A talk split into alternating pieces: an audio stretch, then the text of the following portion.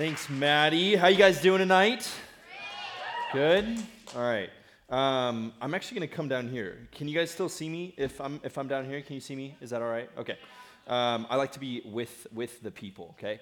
Um, can I try that one more time? How you guys doing tonight? Okay. Y'all are, y'all are like in junior high. You still got energy, right? Like 9 p.m. means nothing to you, right? Like you, you got you're hyped for a few more hours. Am I right? Okay, like Maddie said, uh, my name's Austin. Uh, I hail from sunny San Diego. Uh, I brought my buddy Scott with me. He's in the back. So if you see me or Scott around, make sure you stop us in our tracks. Say hello. Tell me what your name is. I'd love to hear your story this weekend and where you come from. Um, and back at home, I, I showed you a few pictures here, but this is my family. This is my wife, Paige, and my daughter, Piper. They are blue. No, just kidding. Um, that's, that's my wife, Paige, there on the left, and then the, the little one there is Piper. Um, this, they're the best. I just, she's about 16 months old. I have a little video for you guys. Check this out. She just like just started talking. Do you like the goats, Piper? Yeah. Yeah.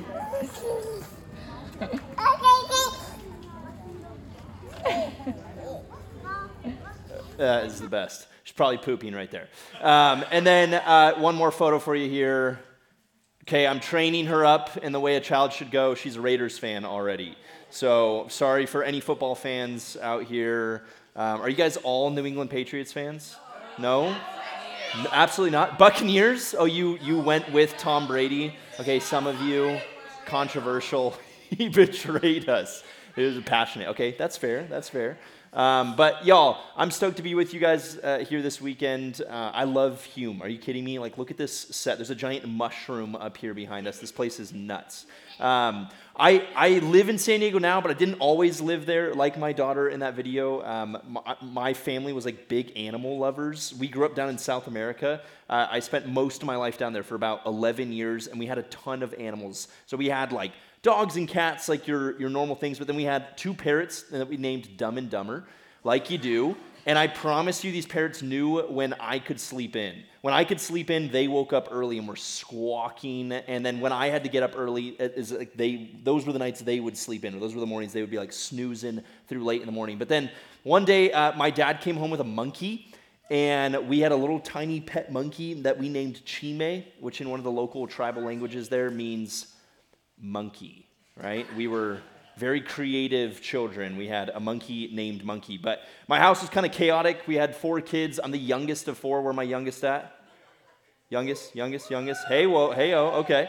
Um, and then uh, I loved being the youngest. My parents felt like they learned on all the older siblings, right? By the time they got to me, they had it all figured out and just left me alone. It was great. My allowance was higher than theirs. It was just, it's great to be the youngest, right? Youngest kids. You're like, eh, maybe. Okay, all right. Uh, but yeah, Hume, Hume play, has played a big role in my life. I actually met my wife up at Hume um, in California. We worked up there, and then I love coming back to this place and just seeing these dramas, and these bands are always awesome, and it's just good to be here. And what, I, what I'm excited for this weekend is that I'm confident that as we open up this book, right? If you, do you have your Bibles with you? If you have your Bible with you, let me see it. Put it up in the ayer. Let me see it. Let me see it. Hey, yo, okay, a lot of you have it.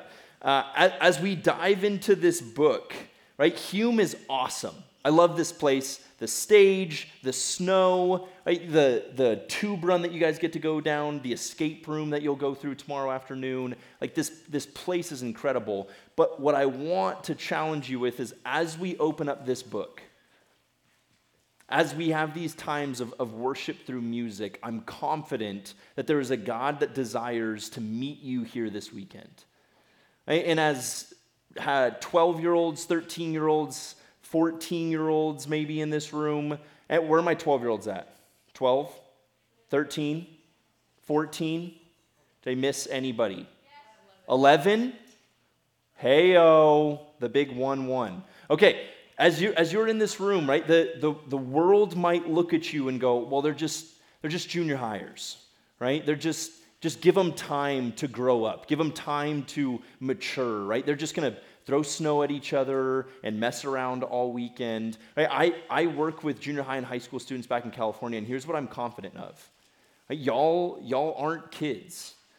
And, I, and this weekend, my commitment to you is that I'm going to treat you like adults. And I'm going to I'm to challenge you and I'm going to encourage you like adults because your leaders do the same thing. And, and, I, and the reason I'm going to do that is because this weekend I'm confident that some of you are going to make some adult decisions.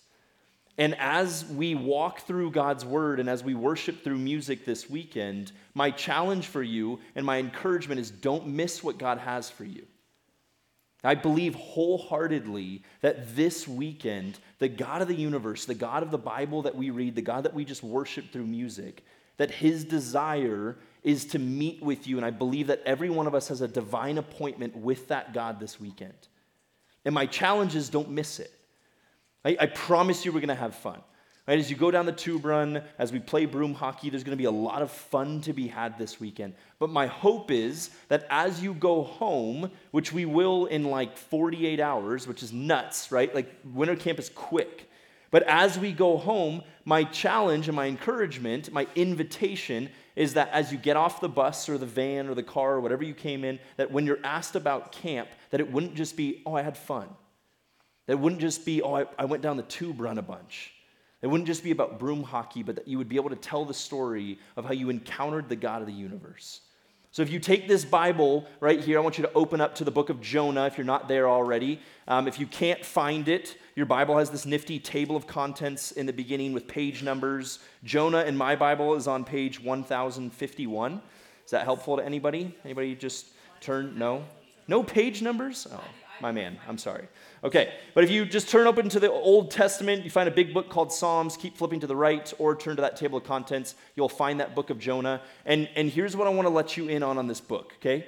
I don't know what you, what you came here to camp with. I don't know your background. I don't know your whole story. But whether you were the, the church kid, whether you're the church kid that has, you've kind of been at the church since you were born and you went all the way through children's ministry and now you're here in junior high ministry and you've been to camp before and you've been to church for your entire life. If, if that's your story, or maybe this is your first camp experience right? Maybe you're relatively new to this whole Bible thing and, and worship music. Wherever you fall on that spectrum, hey, this, this book right here, hey, this is the greatest story ever told that's hardly ever told in its entirety. Hey, this book, 66 different books written by 40 different authors, written over a span of 1,500 years on three continents and three languages. It tells one great story. That Genesis through Revelation, this isn't just a book about what we have to do to get to God. This is an incredible story of what God has done to get to us. Hey, this book is powerful. Hey, it is living and active. That this book right here, if we allow it this weekend, if we lean in and we listen as we encounter God's word, we're not just going to open the pages to a book, that we're actually going to hear from and understand the God behind this book, who he is and his character. And here's what, here's what I want to invite you into. And we're going to say this in every single chapel. This is not just a story about what happened once upon a time, this is a story about what happens. Okay, so I, I want you to say that with me. This is not just a story about what happened, it's a story about what happens. Okay, and here's what I mean.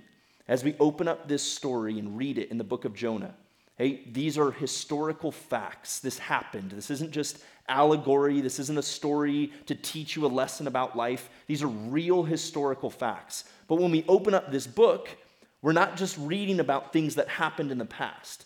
We're reading about a God that continues to deal with people today as he dealt with people back then. Okay, so when we understand something about his character and who he is, that's not just a God that existed back then. This is a God who is alive today. So that when we worship him, when we open up this book and understand more about him, we can bank on the fact that who he was then is who he is today. Because this isn't just a story about what happened, it's a story about what happens. Good. Okay? Jonah chapter 1, verse 1 says this. The word of the Lord came to Jonah, son of Amittai Go to the great city of Nineveh and preach against it, because its wickedness has come up before me. Okay, if you have a pen with you or a pencil or something to write with, here's what I encourage you to do. Okay, in Jonah chapter 1, verse 1, I want you to circle a few words for me. The word of the Lord came, circle that word came to Jonah, son of Amittai, go, circle that, circle that word go, to the great city of Nineveh and preach against it because its wickedness came up against me. Circle that word preach for me. Hey, three times here in two verses, we're going to see three action words in this book. Okay? We're going to see the word come, we're going to see the word go, we're going to see the word preach. The word of the word, the word, word of the Lord came to Jonah. Okay? Pause right there. If you've been around the Bible for a long time, like me, right? I grew up going to church, I grew up in Sunday school. Uh, my family was missionaries down in South America. It's really easy to open up your Bible and to hear a story like Jonah. And, and maybe you've seen Veggie Tales before. Is that a thing out here? Y'all have Veggie Tales? Okay, sweet. Bob the Tomato, Larry the Cucumber, all that jazz. Okay? You've seen the Veggie Tales, you've heard the story, maybe you went to Sunday school. It's really easy to hear a story like this and go like, mm, mm-hmm, Jonah, for sure know this story. Heard it before, swallowed by a whale, spit back out, like for sure. And if you haven't heard it, sorry, spoiler alert, okay? Maybe I just ruined it for you. But like Maddie said, read it for yourself this week. Read this story. It's a crazy story, but it's really easy to read verses like this and just kind of breeze over them. Hey, but here's what I want you to see the word of the Lord came to Jonah. He said, Go to Nineveh and preach. Hey, this is a God that three times in two verses is going to pursue his people. Hey, God is a God that pursues. And when we understand that the Bible is not just a story about what happened, the Bible is a story about what happens. When we hear and understand that God is a God that pursues, we can bank on the fact that God is still a God that pursues, that He always has been a God that pursues, and He will continue to be a God that pursues. Hey, so when I say I'm confident that God has a divine appointment for every single one of us this weekend, I can open up Jonah and understand about this God's character and understand who he is. We can go all the way back to the beginning in, in a book called Genesis. That in Genesis chapter 3, when sin, brokenness first entered into the picture, there was a, a, God in the garden, and then there was a guy named Adam and a girl named Eve. And when they sinned against that God, you know what the first question he asked was? He said, Where are you? Yeah, but here's a beautiful moment, okay? The God of the universe, who can be in all places at one time, He is present everywhere, who knows all things, who is all powerful. I promise you, He didn't lose Adam and Eve. Right? Can you imagine that moment that God creates a man and He's like, bam, I created a man. And then He goes, boom, whoa, man, okay? Created you too. And then He comes back into the garden He's like, shoot, I left him right here. Like when God asks the question, Where are you? He's not asking that question because he lost them. No, this is a this is a relational cry, right? This is the moment, like, how many of you have siblings? Hey, this is the moment where your parents ask you like a rhetorical question. Like maybe you hit your sibling and they have like your handprint on their face, and, and you, your parents look at you and they go, Did you hit your sister?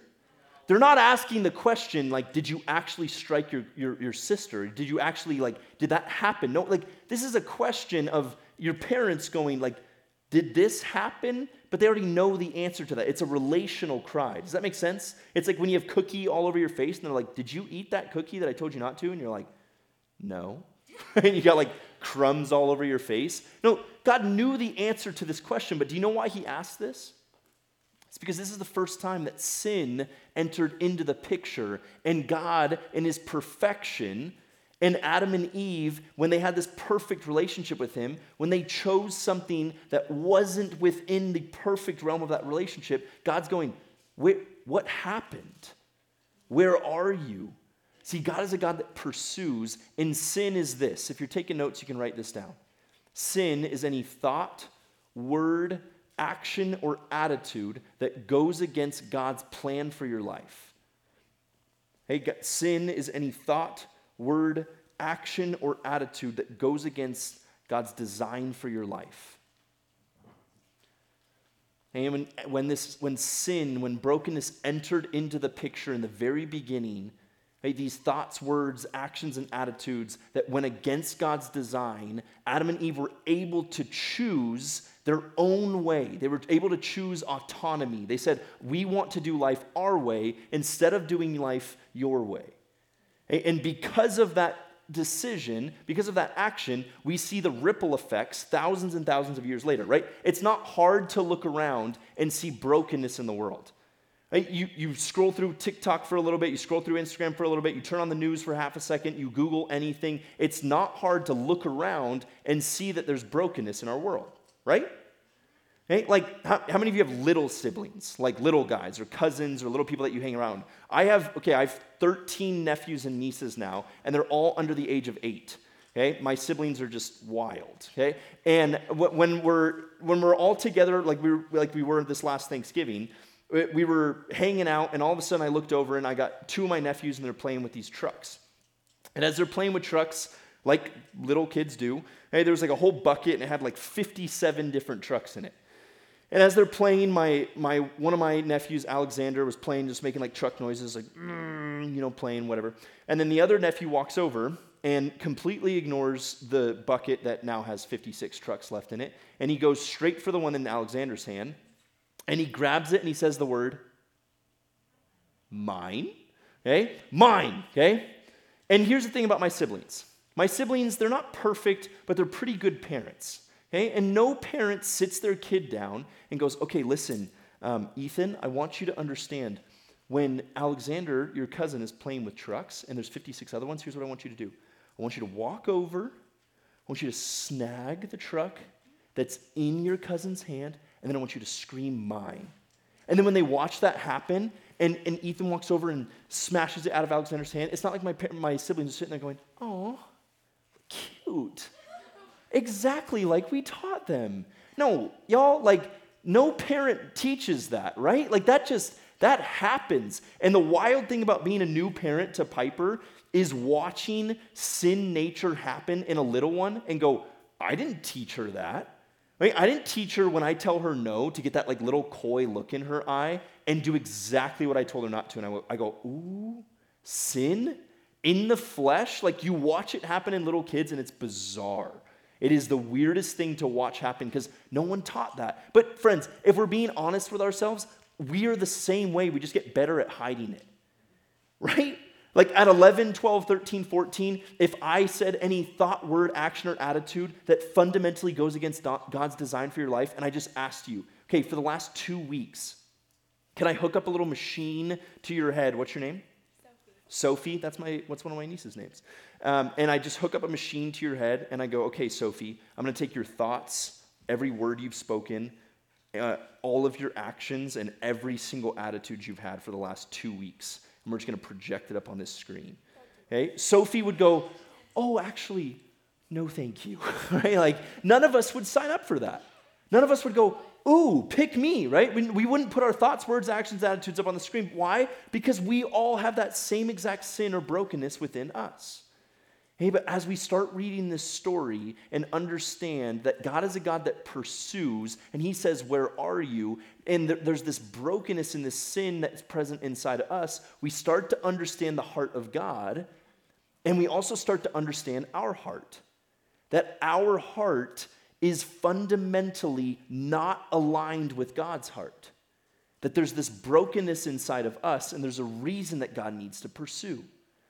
My, in that same Thanksgiving trip, my little niece, uh, Emma, we were hanging out, and when you're an uncle or an aunt, are any of you already uncles and aunts? Like one of those, yeah, my man. Oh, like a lot of you. Wow, that's surprising.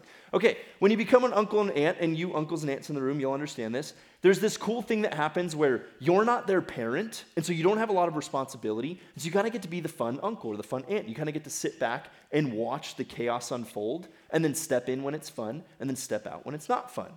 It's the beauty of being an uncle or an aunt. And so I'm sitting there watching my niece Emma, and I'm like hanging out watching her, and my, my, my little niece Emma is obsessed with the color pink. And so I'm sitting back watching her, and she's in her little like princess outfit. They live out on a farm, and so she's wearing um, like these bedazzled pink cowboy boots or cowgirl boots, like you do, and these pink pants and a pink shirt. And she's got like pink ribbons in her hair, and she's this cutie little uh, blonde, like bright, bright bleach blonde, wearing all pink. And she just Emma. The thing about Emma is she feels everything very passionately. And so it's it's all like what Emma wants, when Emma wants it, how Emma wants it. Do you know anybody like that? Okay, cool.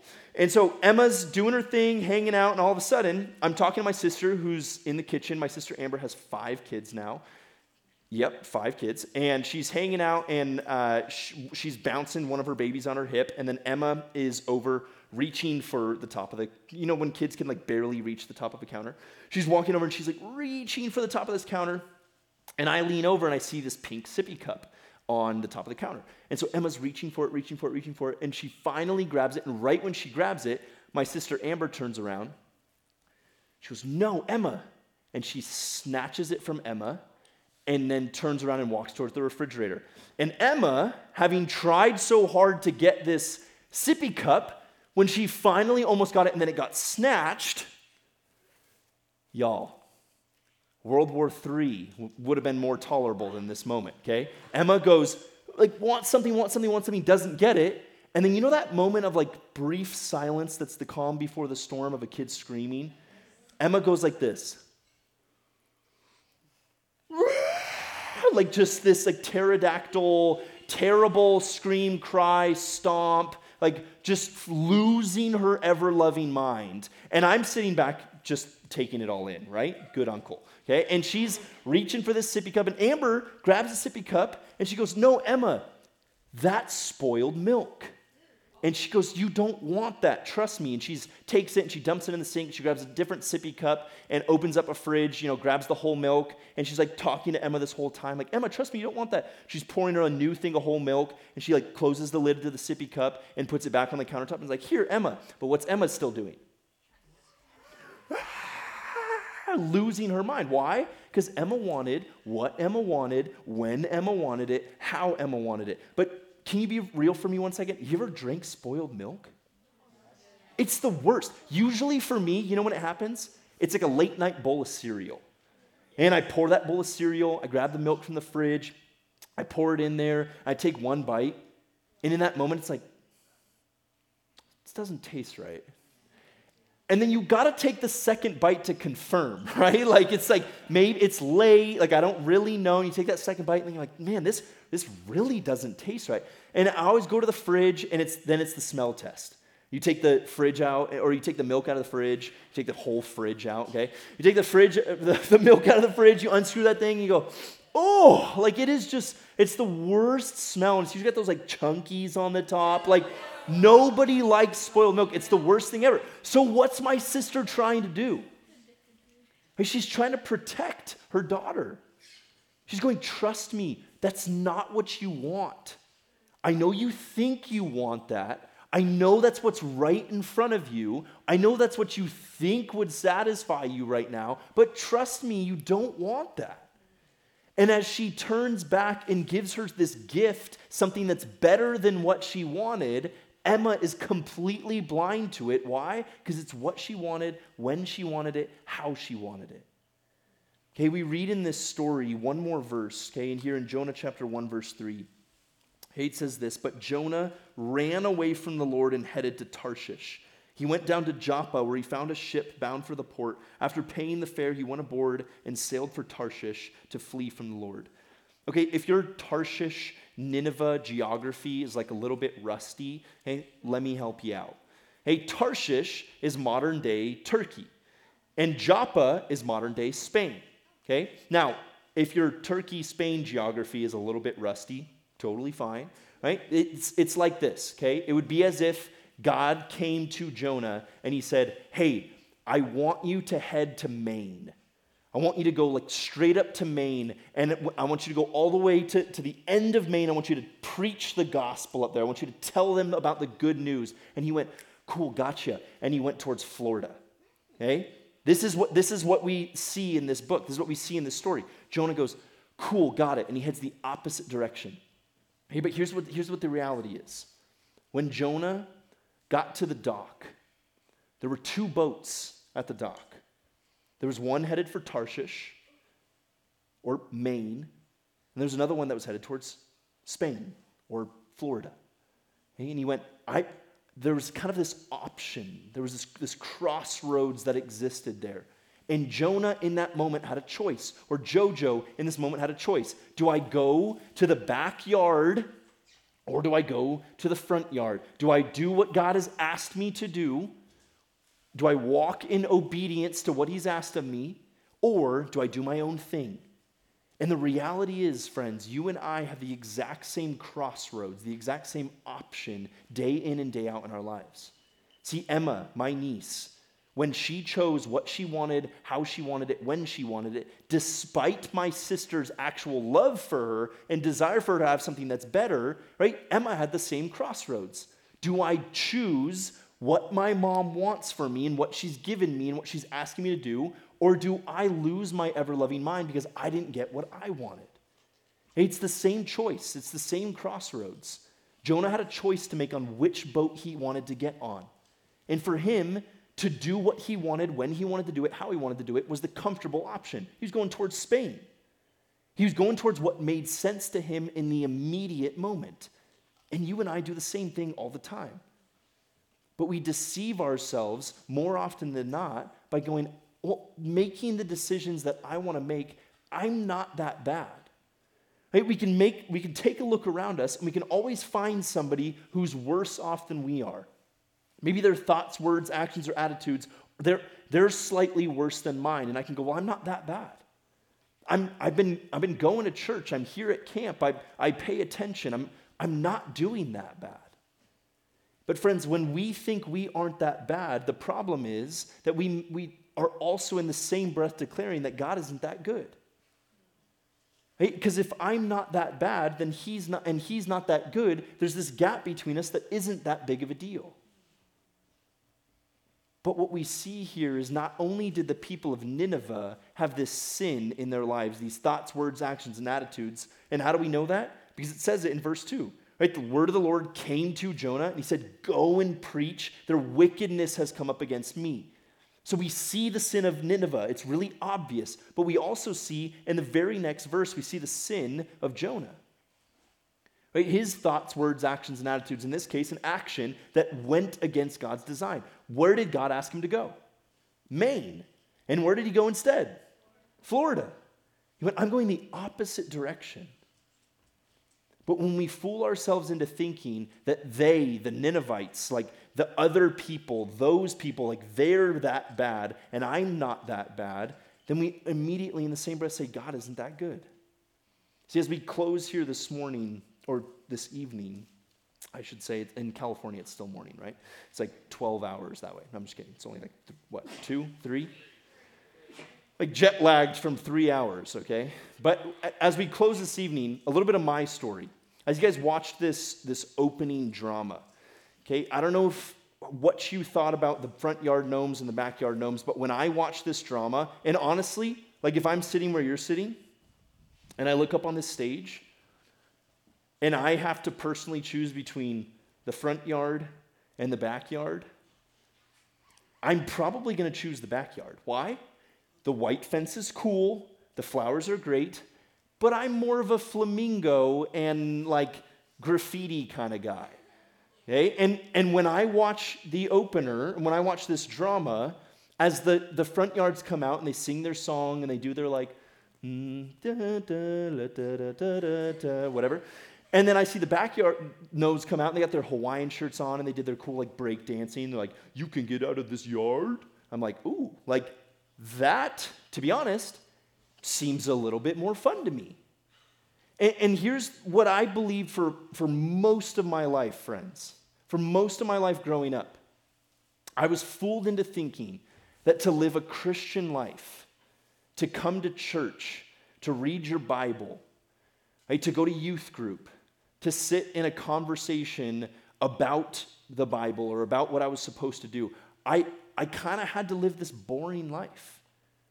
But what was promised to me at the end of a boring life, because I was a church kid, was heaven. And I looked out and I, lo- I, I, watched a lot of my friends that I, that I played sports with growing up, or I watched a lot of the people that I went to school with. Like, they weren't Christians, they, they didn't follow the Bible. They seemed to be having a lot more fun than I was having. Right? Sin is fun. If it's not, you're probably doing it wrong. Okay? Like there's sin doing your own thing the way that you want to do it, it's fun. And so I looked out at a lot of my friends living this life and having fun, and I went, man, they get to have way more fun than I have. But the reality is, for people that are outside of the church, that aren't reading their Bibles, that aren't going to youth group, like the reality is, is that there's this real place called hell. And I said, well, man, heaven sounds a lot better than hell. And so I guess I choose boring life now with heaven at the end. I guess I'll choose the white picket fence and the flowers because that gets heaven thrown in. Because I don't want to go to hell, and so I can't have fun and I can't live this fun life. And what I missed was the reality of this story. What I missed was the truth of cover to cover. This isn't a story about what I have to do to get to God. It's a story about what God has done to get to me. It's a story about a God that pursues. It's a story about a God that in John chapter 10, verse 10, that said, if you want to live life and life abundant, if you want to live the true human experience and be fully satisfied and fully fulfilled in me, it's like my sister Amber reaching for a fresh, new glass of whole milk and handing it to her daughter, going, Trust me, this is what you want. But more often than not, friends, I want to choose my thoughts, my words, my actions, my attitudes, and I fundamentally lean on my own heart because my heart isn't aligned with God's heart, and it creates this sin problem in my life. And so tonight, as we just get started in this story, and we see that our heart isn't always aligned with God's heart, I hope it starts turning the wheels in your head of asking the questions of who is this God then?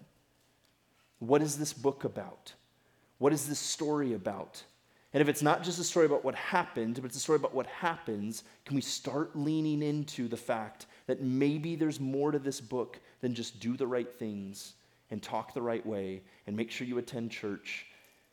Maybe you'll learn earlier than I did that it's not just about living this boring life. That leaning in and understanding who this God is, it can actually unlock a life that is life and life abundant. I'm stoked for this week. Hey, stop me and say hi. I'd love to learn as many of your names as possible. I want to hear your story and where you're from. Hey, we flew all the way out here to come and hang out with you guys this weekend. Okay? So pray with me, and then we're going to dive into whatever's next. God, thanks for this weekend. God, thanks for the opportunity to, to be here, to le- lean into your word, and to learn from you. God, thank you for that you are a God that is alive, that we're not just reading about a God that acted once upon a time, but God, we can read more about you and understand that this is who you are today. Thank you that you are a God that pursues. God, may we be a people that lean in, that listen, that see you. May we experience you this, this weekend boldly. We love you. It's in Jesus' name we pray. Amen.